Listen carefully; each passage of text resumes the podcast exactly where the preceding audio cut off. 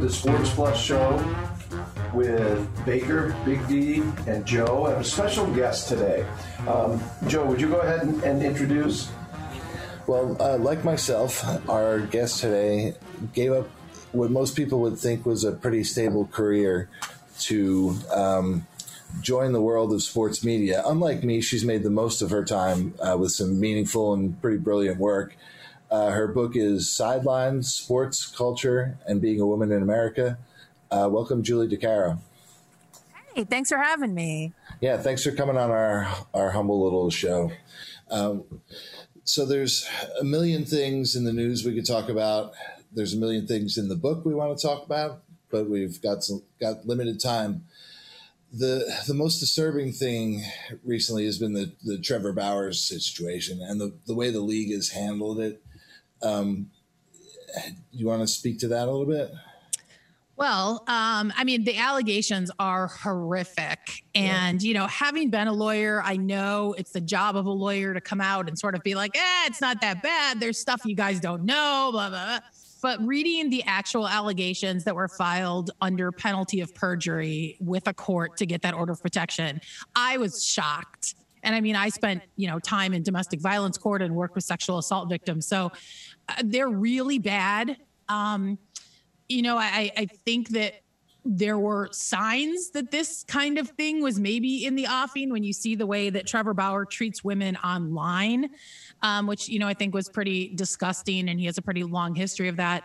Uh, I mean, you know, I'll say this when it comes to handling uh, allegations of sexual assault and domestic violence, I think Major League Baseball gets it more right than any other league. Right. But the bar is pretty low. The bar is pretty low. So, I mean, you know, putting him on the exempt list was the right thing to do, but it took, um, you know, fans outcry and everyone screaming and you know um you know th- the dodgers saying he's going to pitch on sunday and stuff for everyone to start screaming and then for finally to do the right thing. So you know all the leagues are just constantly reacting. It's like they don't know what the right thing is and so they just wait to see how much they can get away with and you know, it's it's a horrible way to go about it, especially because so many young people and young men especially get their views on sexual assault and women and domestic violence from pro athletes, sadly. Right, from social yeah. media. Yeah. Yeah, exactly right. So, I mean, I've had, you know, young guys in my mentions telling me, you know, the text messages prove him innocent and stuff. And I'm like, oh, really? Have you seen the text messages? Because nobody else has seen the text messages. But, you know, I mean, it's just the way that this kind of information spreads. It, it's just like the people that come to me and tell me that, you know, Kobe Bryant was found innocent and his victim was proved to be a liar. Like, that's not what happened. And, but that's become the narrative. Well, and the same thing with Chauncey Billups, and the, the narrative is that he was found innocent. In reality, he paid. Uh, he settled. Yeah, and and that always sort of indicates to me that there's something you're trying to keep quiet, and that's uh, settlement to me implies exactly the opposite that you're guilty. Well, and I mean, you can't go back 27 years later and say, oh, we investigated this. I mean, you know, there's a re, I mean, we have a statute of limitations for a reason, even though I don't think we should have it in sexual assault cases. But, you know, people's memories degrade, victims disappear. I mean, victims disappear, witnesses disappear, you know, I mean, evidence disappears. So for them, for the Blazers to come out and say, we've done our investigation and we've discovered this, I mean, come on. You, you guys, you, no, well, they had a great opportunity to hire Becky Hammon, and it looked for a couple days like it was going to happen. What does she have to do to get to get a job at this point? I mean, well, she's obviously more qualified than most of the new hires. I, you know, I thought it was pretty revealing that you know this. Then they leak the Blazers leaked the story about oh, people who work with Becky don't like her, um, which I think any woman who's worked in a male dominated industry who succeeds and is unapologetic about it is going to have coworkers who talk smack about her. I mean, that's, you know, but the idea that it's it's more it's preferable to hire a guy with uh, possible sexual assault in his history over a woman who quote unquote people just don't like working with. I mean, come on. Well, and a yeah. guy with one year as an assistant coach in the league, which, as I pointed yeah. out last week, is one year more than I have. And before that, he was playing in the Big Three. I mean, talk about relevant experience. The Big Three, yes. Julie, thanks for coming on with us. I, a follow up with Becky Hammon. We were kind of talking about this a few weeks ago. How important, or is it at all important, the fit for a Becky Hammon or a female to break through as a head coach? And I guess maybe any of the major sports here is is that important? Yeah, I think so. I mean, I think that anytime women are sort of normalized being in the sports space, it's huge for all of us because I think what we're fighting against every day are generations of men who have been told that women have no place in sports. And so to, to watch someone like Becky Hammon, I mean, let's be honest. I mean, is there anyone we revere more than NBA stars in this country? So to watch NBA stars take direction eh, from a woman, I, I think is just huge, not just in the sports world, but, um, you know, just for women in general. Did you? Well, I just wanted to follow up with that because, and I think it was a few weeks ago, maybe Julie. Um, and and I, I agree. I think we all agree. Like she doesn't need a pity interview, right? Right. And what leverage should she have, or, or should she hold out for her best fit for success in the NBA? Or, you know, I guess my worry would be you have coaches that are hired to be fired or those retread coaches who have no business being hired a second, a third, a fourth time for another try at it. Should she hold off for that Spurs job or? Hmm. It's a good question. Um, well, first of all, I think I sort of worded it wrong when I said pity interview. What I really meant is that we don't need you guys interviewing women just so you can say, oh, guess what? She almost made it. We almost hired her. It's like you don't get brownie points for that. Mm. um, you know, hire her or shut up about it. You know, I, I, think that she probably is being careful about where she winds up um, because, and obviously, you know, I, I, don't care what these anonymous people in the Spurs, um, you know, administration said about her, than Spurs organization said about her. I mean, she is she is Pop's number two and has been for a long time, and I think that should count for a ton in the NBA. I mean, any if a man was in that position, God, he would have had a million offers by now. Yeah. So, you know, I think there's that. But I also think uh, whenever there's someone who's the first, you know, you've got to make sure that it's the right fit and that you do it well. Because if you get bounced after a year, then suddenly the narrative is, you know, that's here's why women shouldn't be in the NBA. She, Becky Hammon couldn't hack it. She couldn't hack it as a head coach. And I think that's something that, you know, all the women I, I, talked to a lot of women in my book who were the first and they were all afraid of that. Like i'm going to screw it up and it's going to ruin it for everyone behind me. So I, I, think that she probably is being pretty careful about it. Yeah. So so moving to the book the book is 250 pages of stories about how being a woman is a million times more difficult than being a white guy in in this business what do you tell young women who want to break in? I, I, know part of you must want to discourage, while most of you wants to encourage. Yeah, it, it's a it's a hard sort of line to walk, um, and I do have a lot of young women say, "I want, I really wanted to be a sports reporter, but I don't think I could handle all the stuff you guys put up with, so I'm just going to do PR."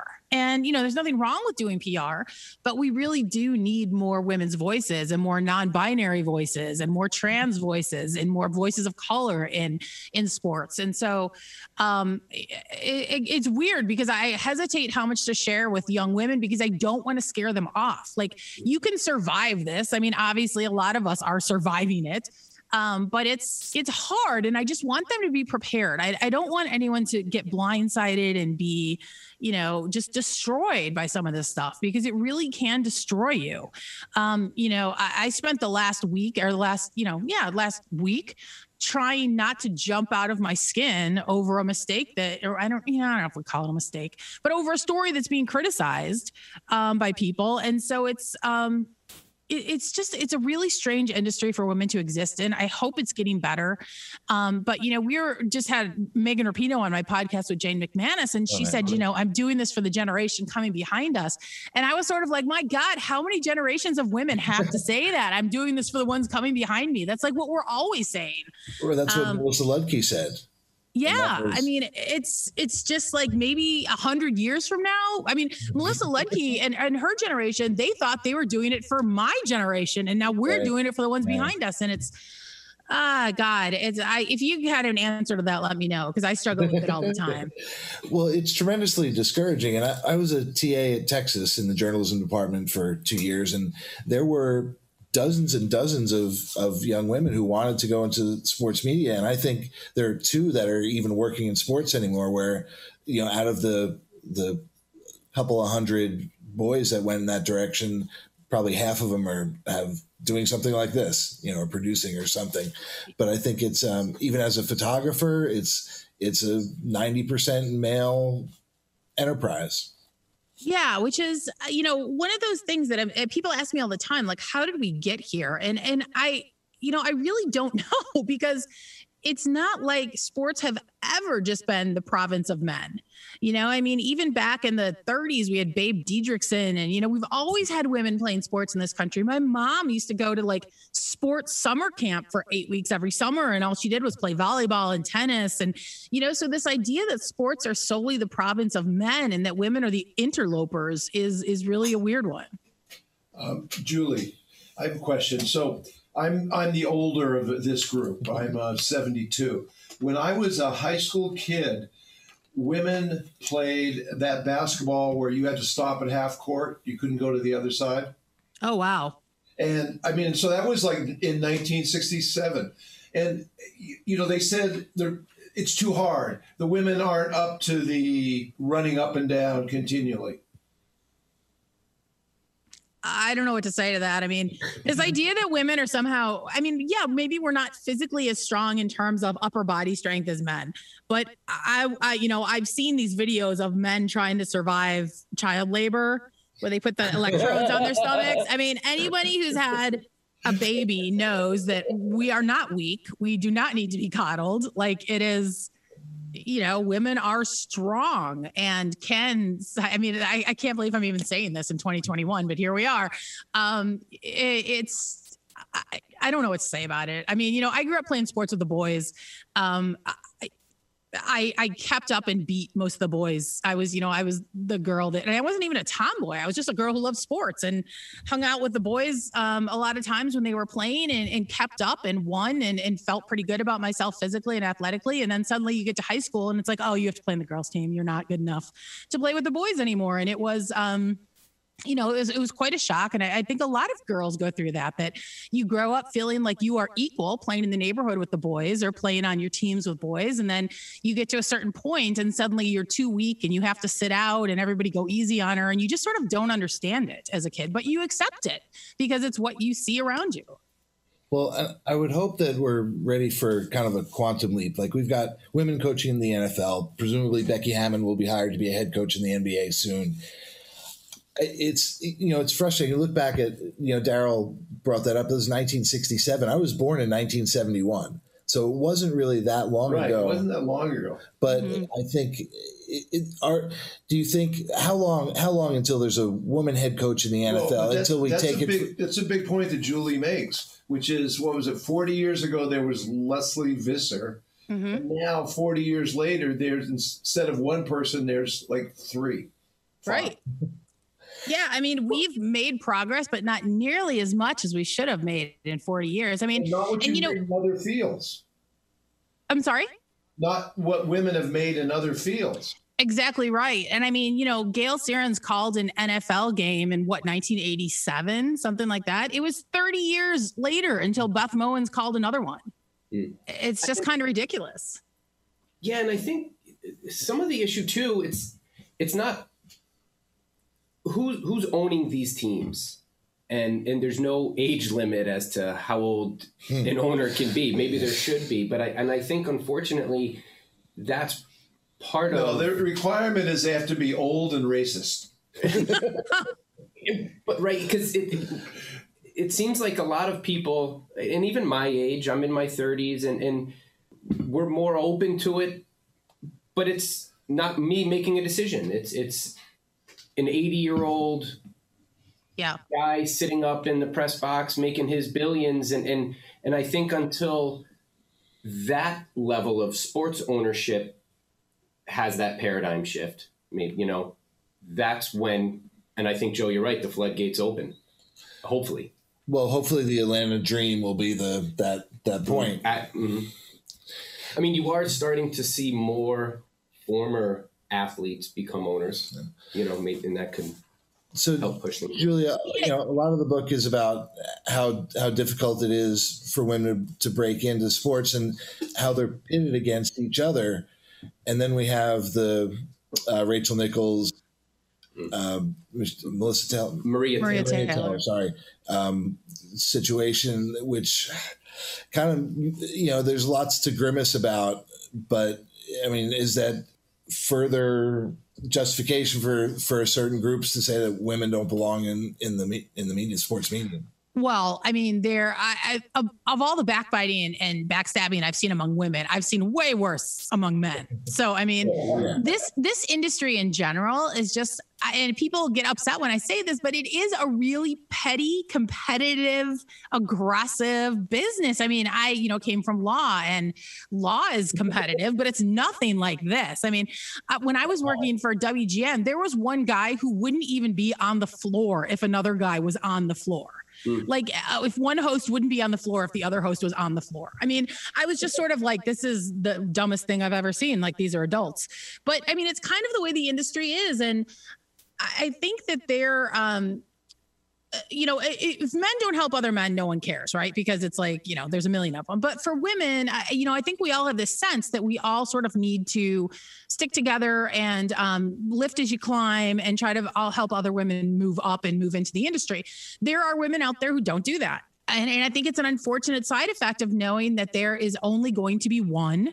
And, and I think ESPN proved that with we want to replace Rachel Nichols with Maria Taylor. Why don't you put them both there and get rid of one of the dudes? You know, I mean, that was sort of my first at my first thought when I saw that or when I heard that video. Um, why don't you get rid of one of the guys and have two women host the NBA finals? How about that?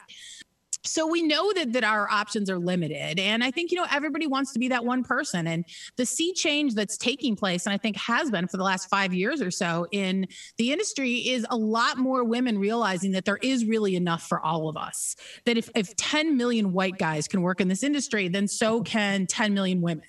And that we need to you know we need to form our own tribe of, of women who lift each other up rather than uh, you know trying to and i've had i've had women go behind my back and say things to a programming director and stuff about me hoping to get a leg up. And in some cases it's worked. And and i think it was just sort of the way women operated in this business for a long time. But you know i, I feel like that's changing. Um, i think that we are a lot more focused on not just ourselves but everyone else around us and realizing that if we all need to sort of raise the bar together and you know all you know a rising tide lifts all boats kind of thing Um, let me ask another old person's question. So, are things as worse than they used to be, or has it always been this vicious? I think that social media makes it worse. And, and I was, I, I wouldn't have said that. Um, I remember listening to after Sarah Spain and I did the More Than Mean video where we had guys read mean tweets to us. By the Uh, way, brilliant. Oh, thanks. Um, you know, I was listening to Christine Brennan and Nancy Armour do a podcast about it, and I was expecting to hear them say, "We put up with so much worse. Oh my God, suck it up and, and just deal with it." And that's not what they said at all. They said, you know, um, this is so much worse than it was for us because of social media. And I was really surprised to hear them say that. And Melissa Ludtke has said the same thing to me. Like, I don't know how you girls do it today with all this social media stuff. So I, I think that in some ways that makes it harder. You know, we're more accepted in the locker room. We're more accepted in a lot of spaces, but you know, you got to stay out of your mentions or you drive yourself crazy. Right, and it's got to be difficult because you know social media should be a tool for journalists to communicate with their audiences in a, in a more positive, meaningful way. Instead, it's just become this access point for angry idiots. Yeah, yeah, and it's um, you know, the stuff that you get, and it's funny because when I when I first wrote about um, online harassment for Sports Illustrated, I reached out to a bunch of women and asked, you know, hey, do you have any screenshots you can send me of really nasty things people have said to you? And every single woman was like, do you want the entire folder or you just want me to send you a couple? So I mean, it's it's kind of comforting to know that it's not just you because I think we feel like, oh, this is me because I suck, and we internalize it a lot. Um, Because so you're getting notice and acclaim. Your book is a great book. Thanks. I appreciate that. Um, yeah, so it's you know it's helpful for us to talk about it and realize that it, I mean it happened I mean, in the book. I talked to Kristen Ledlow, who like who has anything bad to say about Kristen Ledlow? I mean, she's great at her job. She's beautiful. She's you know, and she gets it just as bad as anyone else. So I don't know what the answer is to it. Is it because people are anonymous? Maybe. I mean, I think that's definitely part of it, but I also think that you you know if you wrote a letter to the editor, you had to put your name on it. Yeah, I, I think that we just there is it's become more acceptable to just say really horrible things to people and justify it by the fact you know like oh well she's she's terrible she deserves it um, or you know like my trolls will constantly explain themselves to people that i'm a hypocrite and they're trying to keep me honest and expose me as the hypocrite that i am to the world. So it's like they feel like they are the good guys in this and that you are the bad guy and you deserve all of this. And uh, it's a really weird dynamic. And you know there's a, there's several pieces of research out there talking about how trolls share um, uh, characteristics with narcissists, psychopaths, like all these kinds of people that we don't necessarily want to deal with. Um, but here they are online all over the place, and they seem to have found each other and organized. yeah, and there is power in ugly numbers. I thought th- one of the most fascinating chapters in the book was about the the trip to Pakistan and that opportunity. I mean that, and I thought the the funniest thing about it was when you sort of initially turned down the the offer to go Mm-hmm. But uh, can you uh, talk a little about a little bit about that? T- yeah, that don't story? don't you get all those weird emails that you're just like, oh, whatever, and you just like throw it in the and that's what it was. It was this invitation from an organization called Women Win to go to Pakistan and see how w- sports are basically changing women's lives in Pakistan. And I immediately thought it was some kind of scam or something, you know. And I, I just threw it in my in my garbage. And then I was talking to my co-host Maggie Hendricks, and she said, "Are you seriously not going to take a free trip to Pakistan?" And I was like, I don't know. I guess. And then I dug it out and I read it. And I'm so grateful that we had that conversation and that I did because it was sort of a really life altering experience yeah, people don't get to go to Pakistan unless they're being shot at or shooting at other people. So that, yeah, yeah that, and I mean, it really wasn't anything like that. It's you know, uh, Karachi and Islamabad are big cosmopolitan cities. Um, there are women walking around in you know regular Western dress. There's you know not I didn't have to wear a headscarf when I was there. I never felt unsafe. So it's um, you know, it's kind of funny to to look back on it and and just think of what I thought Pakistan was when I was going there compared to what the experience turned out to be? Well, I think it's probably similar to the United States in that in the cities, that's people are more progressive. If you went to to the more rural parts of the country, I'm sure you'd encounter what I did driving out here, which was a whole lot of Trump signs. Yeah, yeah, yeah. Although not Trump in Pakistan, but yes, right, right. your point is well taken. Yeah, I mean, cities are yeah more progressive, and I mean we ate in great French restaurants, and we you know the call to prayer every you know five times a day is just this really eerily beautiful thing that you hear, and it it just was nothing like what what we've learned about Pakistan from um, you know the war on terror. Right. So going back to Maria Taylor, just for one quick second, Jemele Hill, uh, as Jemele Hill often does, had something brilliant to say, and she said that ESPN has this history of collecting black faces, but when those black faces become black voices, it's a problem. And yep. you know, she should know she was driven out just for that. You know, ESPN is the acknowledged leader in all of this, and they again, like they have diversity on the screen, but certainly not at the executive levels I guess I guess it's a kind of a loaded question because I know what I want the answer to be. Mm. How much blame should they shoulder as being the unquestioned king of the sports media market? Every time they slip up, it's amplified. Yeah. And I also think that we give them a little too much credit in terms of, you know, we turn on TV and we see uh, Ellie Duncan and we see Maria Taylor and we see Cari Champion and Jemele, you know, so I mean, I think that it gave us sort of a, a false sense that women and that people of color have a much stronger voice in ESPN than they actually do. And I know people that have that have worked there that have said, you know, even like the HR department is very white and very um, uh, male and they're there to protect the company and not any of the workers. So I think, in, Jane McManus, I mean, my podcast partner, has had a lot to say about this, about um, the culture that is fostered inside ESPN. And, you know, I think in this industry in general, you're constantly looking over your shoulder um, and constantly worried about who's going to come take your spot.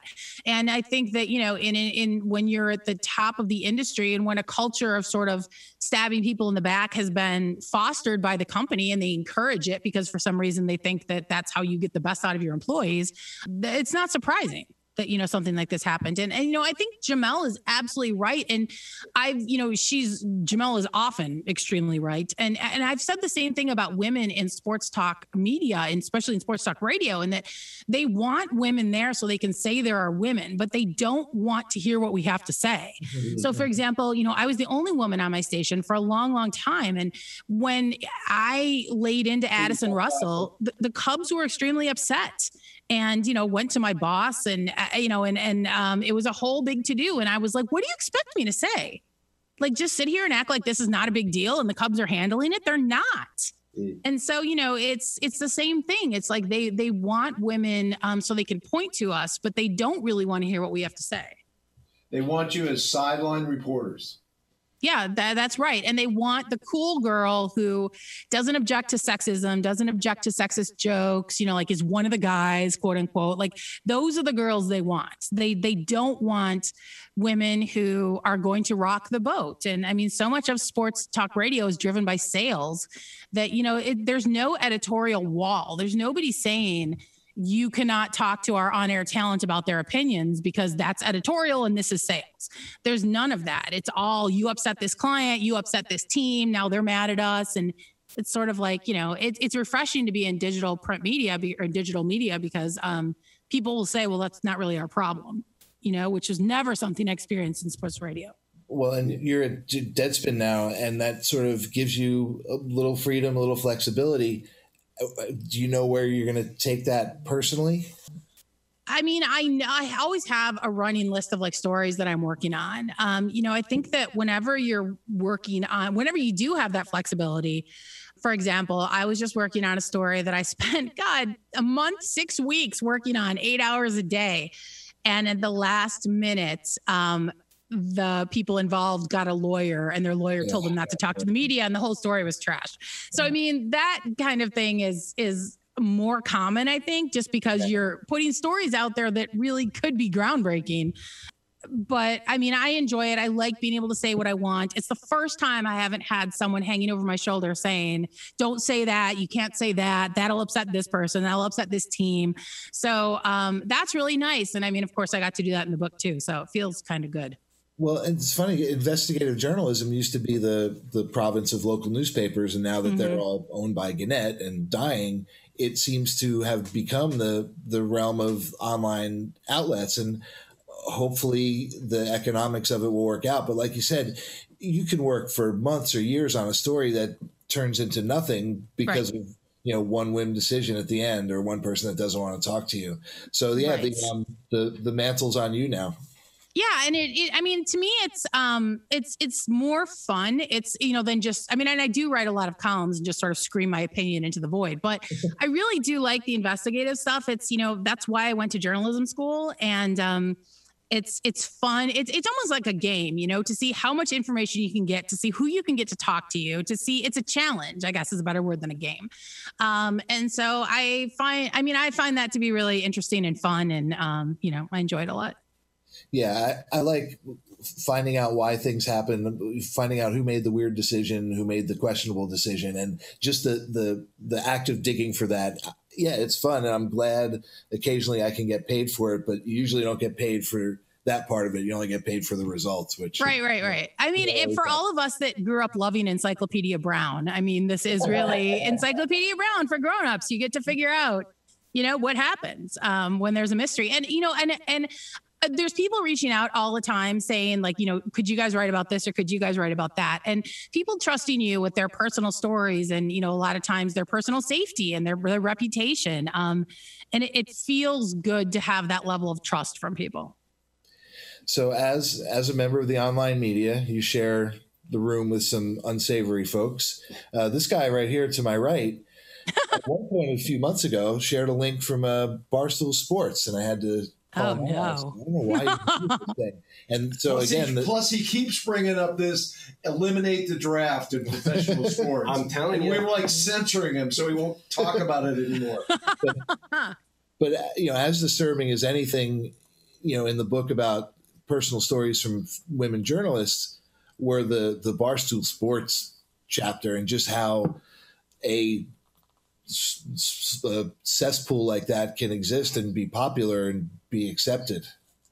Yeah, and I think you know Robert Silverman, uh, who writes for the Daily Beast, I think had it right that he said, you know, to a lot of people, these are just the guys that share funny videos on social media. Um, and a lot of people don't go to the site, and a lot of people don't listen to podcasts, so they don't hear the racism and hear the misogyny um, that certainly has been part of building up Barstool.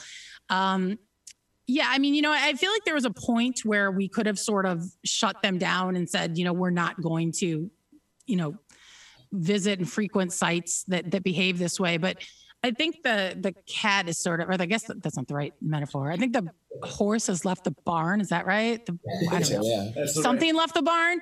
Um, you know, I mean, they're partnering with teams and they've got partnerships with Bauer Hockey and they've got a partnership with NASCAR and the Bruins have Barstool towels. And the extent that they've been embraced by sports in general, I think, is um, upsetting to a lot of women. And to and some men. Yeah, and, and hopefully men too. So you are are you back home in Chicago at the moment? I am, yeah. I am. I was Um, I was in Minneapolis when the whole Rachel Nichols kerfluffle broke. I was visiting family over the fourth, and I look at my phone and I've got like ten thousand messages and mentions and everything else. And I was like, it's never like anything good. It's not like you know, oh, you won an award. You know, it's something bad. When Twitter has like you know, when you have like seven hundred and fifty mentions, you're just like, oh God, what happened? Well, if we can jump over to on the field stuff, um, whither your Bears? Do they finally have a quarterback? Oh God, I don't. Well, here's the thing: you can get the Bears can get a quarterback. It's it's what they do with him after they get him that I think we're most concerned about. So I feel great about them drafting Justin Fields. Is he going to be all that he can be going through the Bears organization? I have no idea, and I tend to think not. I mean, the, you know, the, we always look at Deshaun Watson and Patrick Mahomes and, and are like, you know, God, what if we'd picked one of those instead of Mitch Trubisky? But would Patrick Mahomes really be Patrick Mahomes if he went through the Bears training program? I don't know. So, you know, it feels like a window is closing. There was a time when they had this great defense and they were pretty good on offense despite having a young quarterback. And um, you know, it's it just feels like that's like we're not there anymore. So I have no idea where they are and what's going to happen when the season starts. Well, I'm a Jet fan, so I understand how the system can ruin players. Well, that's Yeah, exactly right. Yeah. We've talked about that before too, and especially at the quarterback position.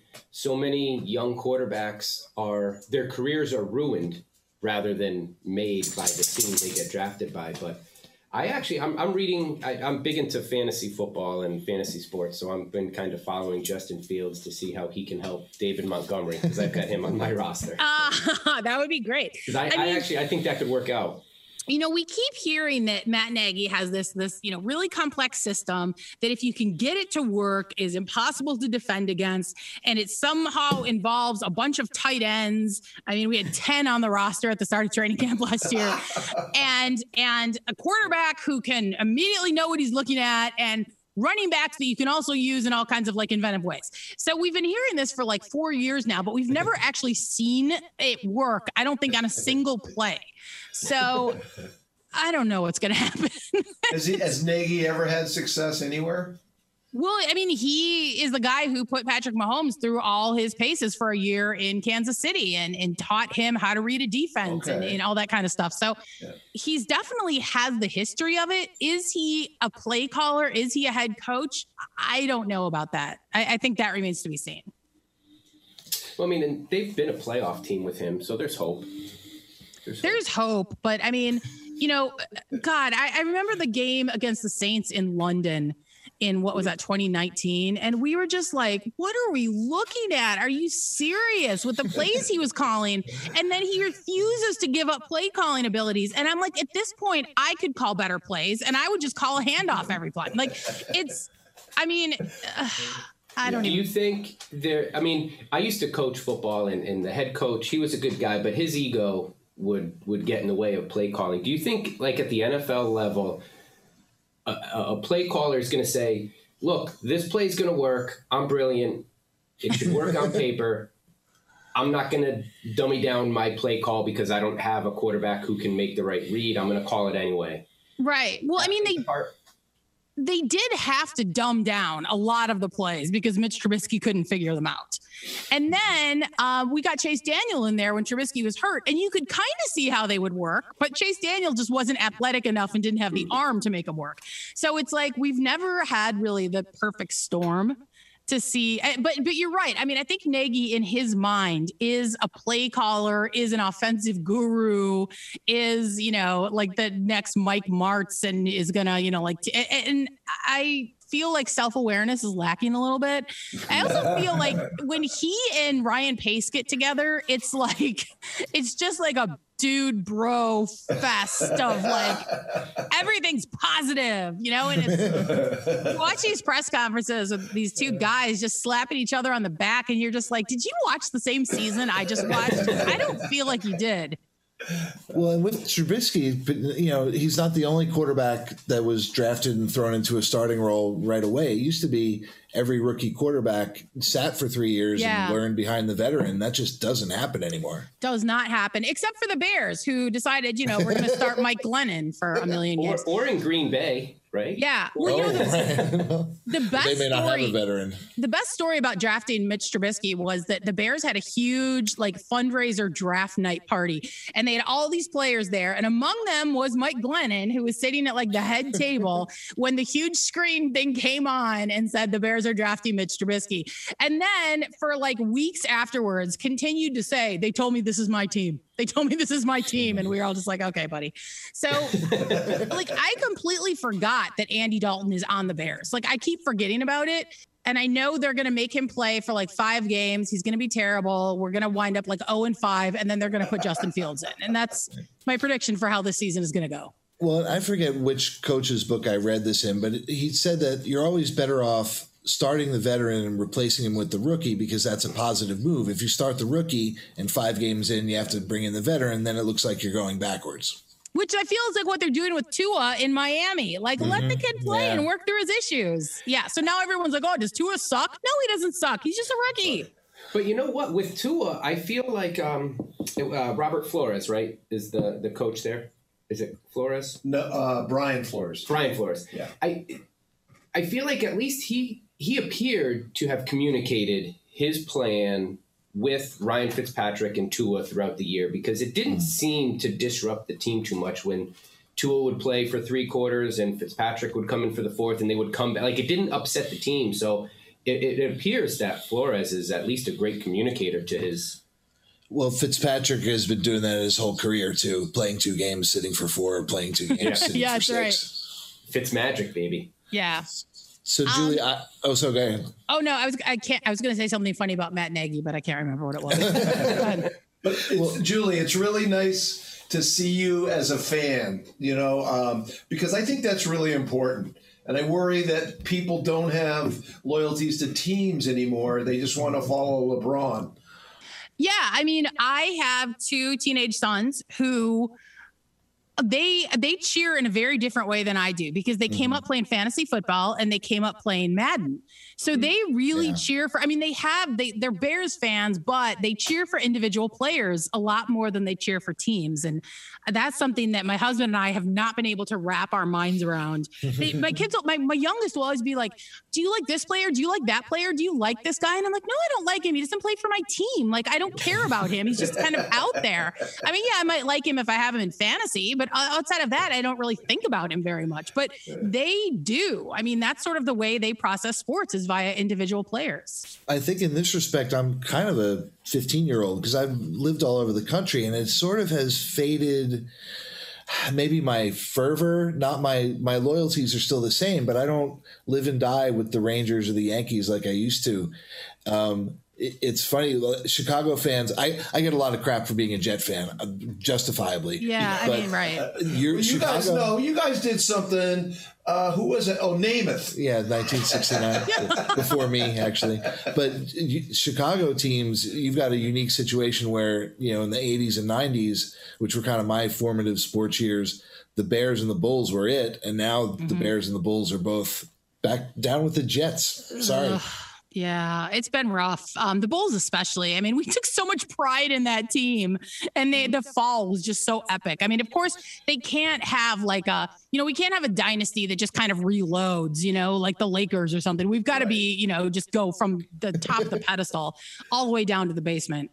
Um, you know, and it was upsetting to me because my kids like would not wear Bulls stuff to school because they were embarrassed. Oh. And I was like, that, I mean, for someone who grew up in the 90s watching Michael Jordan, that is just brutal. Oh. Yeah, you might have to move. Yeah, that's tough. I so, mean, co- Julie, who do you like? College? Which college teams do you follow? uh, Indiana. That's that was my alma mater. Oh. Oh. And my- I finally got a decent year of IU football for the first time in my life. So it was pretty great. So you would hate where my uh, son-in-law teaches. He's at Purdue. it Purdue? Of course he is.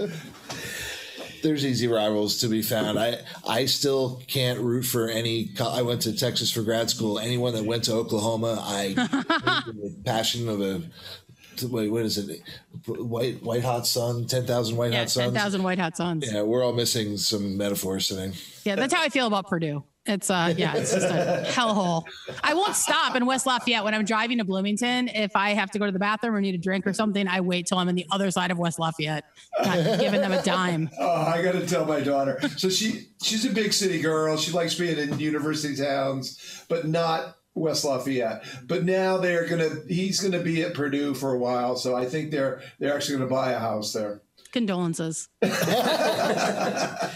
Speaking of the NCAA, one of our favorite organizations here. It's like the NCAA, FIFA, and like the IOC. The, Oh my the God. evil triumvirate. It's like you listen Right. to our show. Should Reggie Bush get his Heisman and his records reinstated? Absolutely, he should. Yeah. Absolutely. I think I even tweeted out like hashtag free Reggie Bush Yeah. the day the NIL decision came down. It's ridiculous. It's I- I unfair. the same way. He didn't. My only, I, I do take a little bit of pause because at the time, you know, he didn't take any performance enhancing drugs. Nothing that he did benefited him on the field. His talent and his athletic, he was so superior than than everyone else on the field. That I year. agree. Yeah, Um, absolutely. And but the only thing that gives me a little bit of pause is just as much as we don't agree with what the rule was, it was the rule. Yeah. I- well, Wait a minute. That's the Sha'Carri. Uh, Richardson, well, that that was yeah. could segue right into that. Well, actually, I was gonna. If we're gonna talk about rules being rules, if if it's okay, Julie, if we jump to a law topic. of course. um, the the rule that was broken was um, the you know a district attorney go, going a step too far after an agreement was made, and now as a result, a man who raped sixty women that we know about, and probably many, many, many more, is now a free man. Yeah. Um, so having been a public defender, prosecutorial misconduct is a topic near and dear to my heart. And I think the real problem with the Bill Cosby case is that we have statutes of limitation on sexual assault. So most of those 60 women that came forward have no legal recourse because it's been too long since it happened. Um, and and I think that that is not it's not trauma informed. It doesn't those kind you know statute limitations on sexual assault don't um, take into account the way that we process trauma, how long it takes women to sometimes call something rape.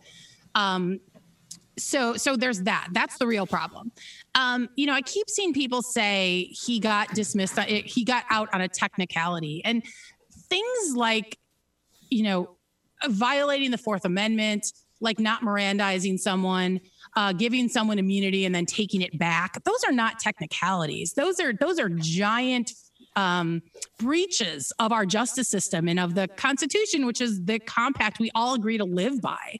So I, while I am disgusted that he is out, and it was a very triggering day, I think, for a lot of sexual assault survivors, including myself. I, it was the right thing to do. And and the the the problem lies with the prosecutor and with the system. Right, right. And that's where I think we need to focus our anger. Well, and on every bad cop show in the world, they get the confession before they actually offer anything in return. And it seems like this one happened in reverse. And I, is that is that as rare as it sounds to an outsider for them to say, "Tell us what happened, but we, we won't punish you for any of it, no matter how horrific it is." Well, yeah, it's it's weird to me to have a prosecutor say, "I'll give you immunity so that you can't invoke your Fifth Amendment in the civil trial." So, I mean, that prosecutor had decided we're not going to get a conviction on this. Um, so, you know, the only justice she's going to get is in a civil trial, and I think that's a decision that prosecutors make way too often. Um, I, I, you know, I'm all for letting the jury decide, and I used to do that all the time when I was a public defender. I'd be like, "Let's just let the jury decide." um, because I think people can put. And here's a great example. I had a case one time where a guy um, punched another, walked over to another guy's house, and he opened the door and he punched him in the face and like knocked him out and caused all kinds of injuries. The the guy had been told his daughter had told him right before that that the guy he punched had been sexually molesting her, um, but the judge wouldn't let me say that to a jury. So I had to oh. figure out a way to impart that to a jury without actually saying it. And they got it. They got it. I said, So your daughter was upset. She was suicidal. You talked to your daughter. After you heard what she had to say, you went over to his house and you immediately punched him. Uh-huh. And like the jury Yeah. put it together. And, and I think that we don't have enough trust in juries sometimes. Are there ways that you find your education and training as a as an attorney useful in sports media? Yeah, I think um, you know, especially well, I I draft every story as if I'm drafting a closing argument, right? So here's my conclusion, and here's all the facts to back it up. Because and I think that women in media do that in general a lot because you know we don't feel like we can make a mistake, and we always have to be sort of like on the defensive, um, ready to you know f- fight people who are like you're wrong, you're stupid, you don't know what you're talking about. Um, and I think, you know, and also the way I sort of got my foot in the door on radio was because I could talk about the Ray Rice case and I could talk about the Patrick Kane case.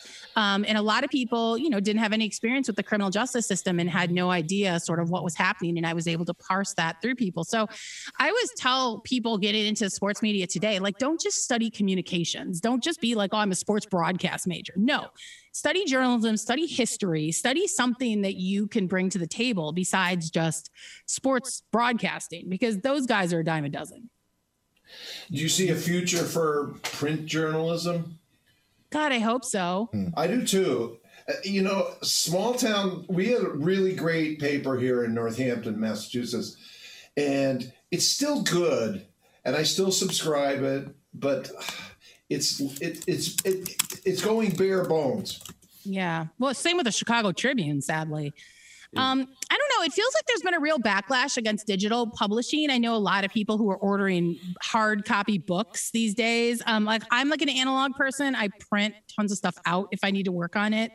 Um, I I I don't know. I mean, I I would I God. I, I mean, I hope they do. I read everything online too, um, and I, I I but you know, this weekend I was in Minneapolis and I saw a lot of people walking around with a hard copy of the Star Tribune and pulling it out and reading it. So that gives me hope. That does. You've done you've done Jessica Luther's show and her book. We kind of consider that the theme of this show, loving sports when they don't love you back. Right. Are you still struggling with that yourself? You know, every time uh, my, one of my teams brings on a problematic player, you know, Yeah. I root for the Yankees. We've had Aroldis Chapman on our roster for six years. I, does it diminish your fandom any? You know, when I got into this business, people told me, you know, eventually you will cease being so wide eyed and amazed with everything, and Yeah. this will become a job. And it, it has, and it has become a job. I still find myself in little moments, joyful little moments of sports, but um, I just, I feel a little bit like I've been around the block a couple times. You know, I know stuff about teams I don't want to know. I know stuff about players I don't want to know. And a lot of times you feel like you can't say it to people because you don't want to ruin it for them. Mhm. Um, so, you know, actually, I think that's probably why I'm watching a lot more women's sports these days because I don't feel that way when I watch women's sports. I just feel triumph. Um, so it's it's somewhat, I guess, is the answer. Well, I, It's I've been interesting because I'm a basketball nut, and uh, the NBA became very uninteresting. You know, in the sense of this isolation, and you know, and so women's basketball still played the way you're supposed to play. Set a pick, roll. You know, that's uh, That's yeah, I mean, John and Wooden loved the Yeah. women's game. Yeah, Yeah. John Yeah. Wooden loved it. And, you know, I was watching, there's a video floating around that Taylor Twellman was sharing of our women's soccer team um, passing the ball up the field and just perfect triangles, just absolutely what you teach kids in AYSO. It was beautiful to watch. The best- and, uh, Oh, ahead. it- Sorry, Julie. no, I mean, when people say like, oh, you know, Arsenal's the best passing team in the world or this, and I'm like, I don't know. It might be the U.S. women. I mean, they're, they're really fantastic at that. the best basketball, hockey, and soccer are played by by women. WNBA and the U.S. national teams. Yeah, I know a lot of people that feel that way, and and I know I you know I just wrote this story about the Mercury getting their um getting a deal with betting, and and a lot of bettors told me their favorite sport to bet is the WNBA. Oh, wow. interesting. Yeah, How how do you see betting working into pro sports? Uh, it's a good question. Um, you know, obviously, I think uh, you were starting to see lines on you know the ticker and stuff like that, which is not a big deal. I, I worry about things like injuries, and I- and I don't want to see this become like what football was in France in the '90s. You know, where it's like you never knew if you were looking at a le- re- legit result or not, or if the game was being thrown, or you know. And I, I I really hope that we don't get anywhere near that point. I worry about information being leaked, personal information being leaked for betters, um, you know, injuries, things like that. Um, but so far, it doesn't seem like it's made that big of an impact outside of uh, really instilling a ton of revenue in some teams, like like teams in the WNBA that, that really need it. So how are salaries in the WNBA? Not great. I mean, we all celebrated the last CBA, but they're still not getting paid anywhere near what they should be getting paid. Well, we saw the graphic last year compared Sue Bird's career to LeBron James' career, and they had you know Mhm. equal accomplishments, and she was making I think two hundred and thirty thousand dollars. That's right. Yeah. Yeah. I mean, a lot of their money comes from endorsements. Um, you know, I, I had someone who studies economics say to me the other day, you know, with a hundred million dollars, the NBA could fix every problem in the WNBA. Right. And, Yeah. it- you know, and we wouldn't even be having this conversation. And that's chump change to them, but they just won't do it. I think the first big step for younger athletes, the name, image, and likeness, you know, revolution, I think will benefit women athletes, particularly the basketball players who are forced to stay in school for four years, unlike the men who can leave after one. But I think there's a potential for at least again the the forced indentured servitude to be some. I mean, some of these women's basketball players will make more in college than they will in the in the WNBA. Yeah, and it's interesting because when we looked at monetizing social media channels, um, I think like eight of the top 10 social media channels were run by women athletes. So that was, um, you know, really surprising to see. And it was great to see. And, you know, women like Sedona Prince, who maybe aren't even household names, but have a huge following on social media, she stands to really be able to cash in. And for once, it's nice to see the women at the top of those lists. Yes, yes. Um, so, Julie, you've been great to stay with us. We have about five minutes left. You know, it's it's very illuminating to hear what you have to say, and your book is just great. Thank you so much. I appreciate that. That's um that, that's good to hear. Is there anything else you'd like to plug?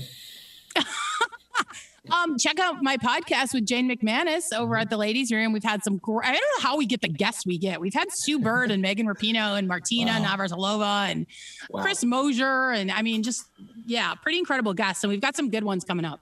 What We've had- Rapinoe like?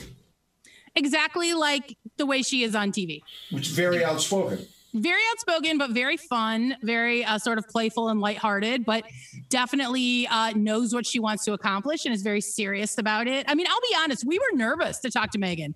Like she was the first person we really, I think, were nervous to talk to. Um, but she's We're a little she's nervous talking to you. great. Nah, come on. Oh She yeah. was she was great. I mean, we we adored her and we had a great conversation. Our our biggest guest has been Julie DiCaro. Wow. And uh, thank you so very much for joining us, Julie. You've been very generous with your time. Thanks, guys. I appreciate it. It was fun. Thank you. Thank Have a you good for day. coming on.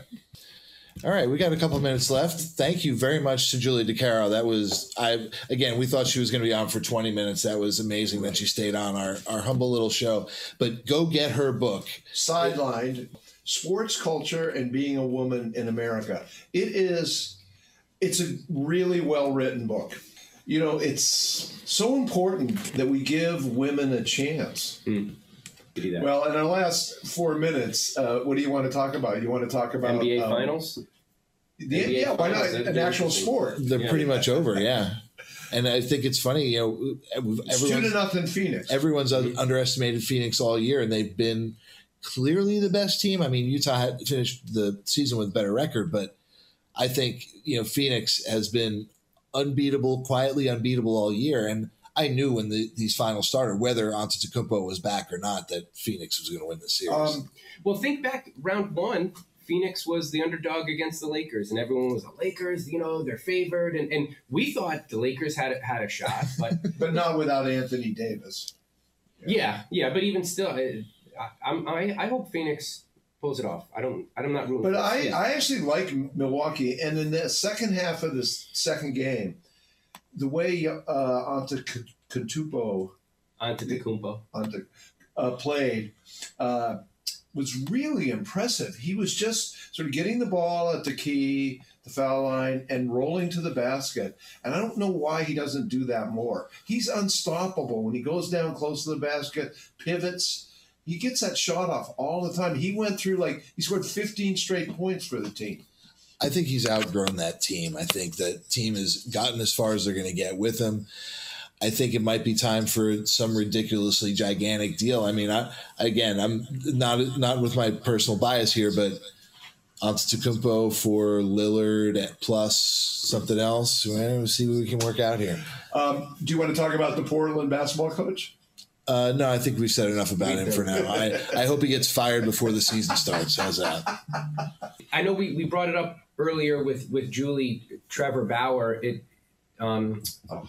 the the manager though for the Dodgers just came out a few days ago and said he's basically pretty confident that Bauer's not going to play the rest of this year. He should. Which He shouldn't play. What- what he did shouldn't was throw a pitch just- ever again in in in a rec league in you know a fifty and over league. yeah. So that that was kind of I think that was Thursday that was breaking, um, but you know the the leagues are reactive rather than being proactive. often. right. And that's really what they need to be to help women become participants in management in upper levels. You know, So we've got a minute left. We want to thank our guest Julie DiCaro. We also want to thank our um, ad hoc technician Ed Malachowski, who's been back here spinning knobs and trying to get this echo out of our headphones. Um, if anything sounded weird, it's because we all had a quite substantial echo in our headphones. So if we were talking more slowly than normal, we apologize. And, this was our first time, all, all of us being in studio. So Yeah. that was this was a fun show for us. Yeah, I had not met Matt until an hour and a half ago I was just gonna say the first we've been we've had this radio show now for almost a year. Yeah. actually probably over a More year. a this year, is yeah. the first time I get to meet Joe in person. So thanks for listening. Thanks, everybody. Free, Brit- free Britney Spears. yes, ac- yeah, we can actually save that for next week. And uh, listen to the po- podcast.